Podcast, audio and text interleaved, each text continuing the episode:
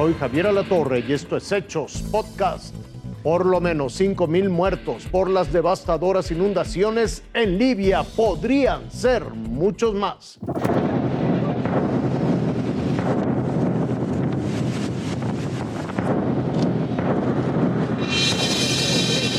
La muerte se convirtió en el principal centinela de Daniel, la tormenta que arrasó impunemente con el este de Libia.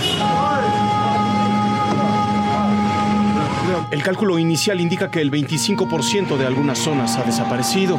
Las heridas más graves se sufrieron en la ciudad de Derna. Sus construcciones colapsaron tras la ruptura y posterior desbordamiento de esas presas que habitualmente almacenan y le ponen freno al agua. La corriente se abrió paso por lugares donde su acceso estaba restringido y la tragedia llegó en cuestión de minutos. Hoy las autoridades aceptan que una de esas presas no recibía mantenimiento desde hacía más de una década. Hay más de 10.000 desaparecidos. Los fallecidos también se cuentan por millares, tantos que la morgue local ha debido extenderse hasta la vía pública. Hacia fosas comunes hechas al vapor con maquinaria pesada. Los cadáveres apenas cubiertos con una sábana dan cuenta de la magnitud de la catástrofe.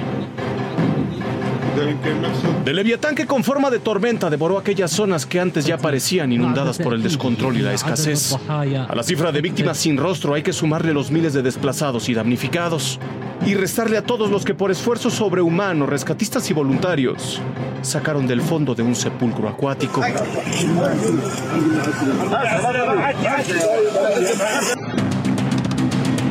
Gobierno libio declaró tres días de luto nacional, pero aquellos que se quedaron sin padres, sin amigos, sin hermanos, harán oídos sordos a la orden. Para ellos el luto será permanente. La muerte les dolerá lo que les reste de vida. Raciel Cruz Salazar.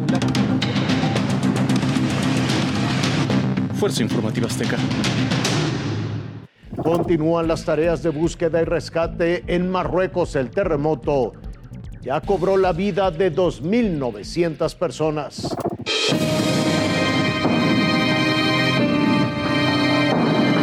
esperanza es lo último que se pierde, pero la situación es difícil porque los derrumbes, los colapsos son totales. Equipos de rescate continúan en su esfuerzo de localizar más sobrevivientes entre los escombros que dejó el sismo magnitud 6.8 que devastó varias regiones de Marruecos el pasado viernes.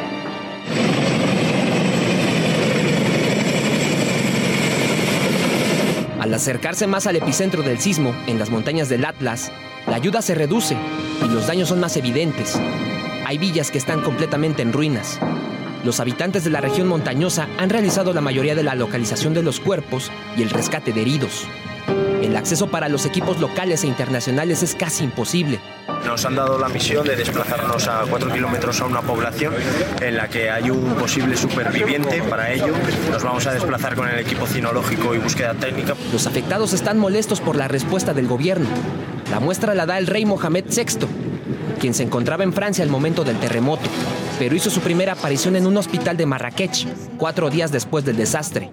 La ayuda no ha sido suficiente, pero no ha parado de llegar. El sismo en Marruecos dejó decenas de miles de afectados, lesionados, desplazados, damnificados y más de 3.000 muertos. Cristian Arrieta, Fuerza Informativa Azteca. Hasta aquí las noticias, lo invitamos a seguir pendiente de los hechos.